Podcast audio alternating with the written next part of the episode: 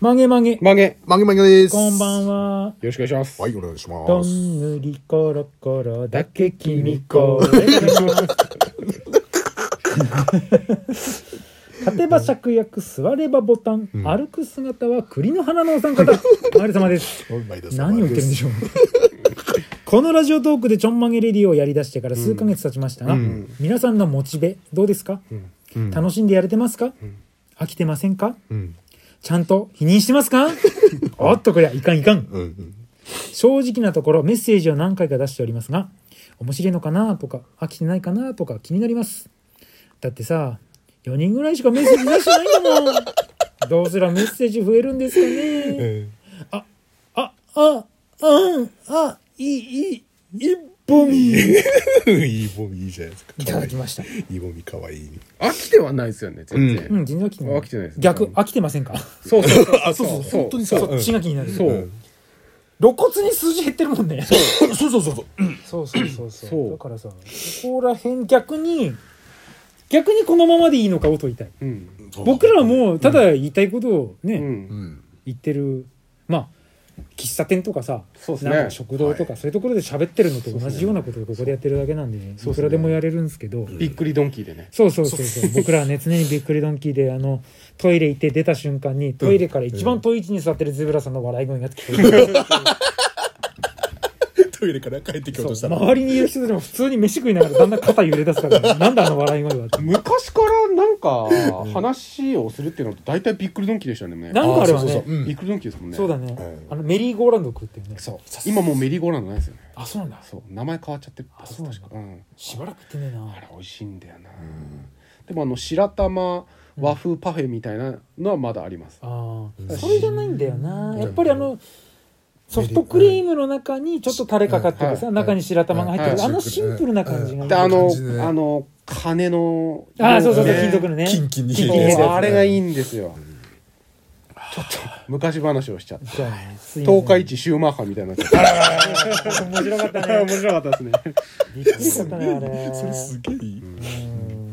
ということで飽きてはいません 飽きてはないでたす。だ皆さん的にどうなのかなっていうのが気になりまとおす聞かせ願いたい。はい。なんですよねまあ。でもレギュラーはね、まあ欲しいですからね。うん欲しい。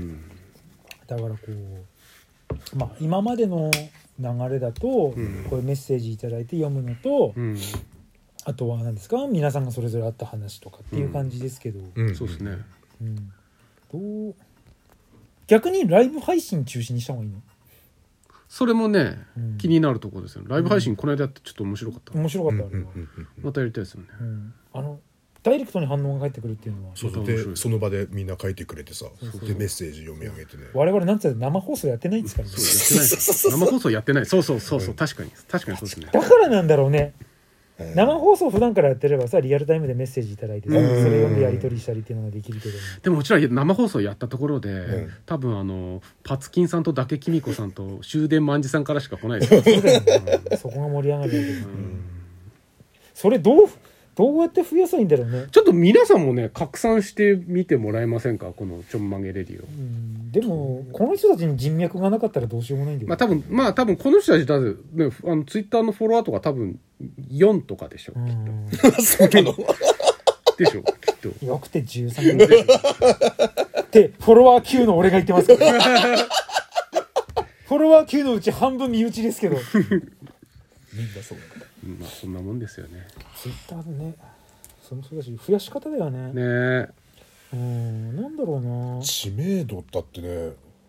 知名度って別に芸人でもないし、そうなんですようん、それ言ったら D2 出てる人みんなそうみだもんんねなそうみんな何者でもあーない何者でもないで一まあ番人気、新山翔平だけねテレビ出てるから、ね、ああそっかいいよねかっこいいしな翔平君 CM も出てるからねんそこはちょっと違うかもしれないけどスターになっちゃうよ翔平君はどうやったらねでもゼブラさんもスター性全然あるじゃないですかダメでしょこんなのテレビ出た ら当たり前ですよちょっと今ちょっと今あれと思ったんだけどまあ地下のスターだよそうそうそう地下スターだよもうそれこそ土管のスターですよはいありだっがてとうござ多いま分すあんたになかったら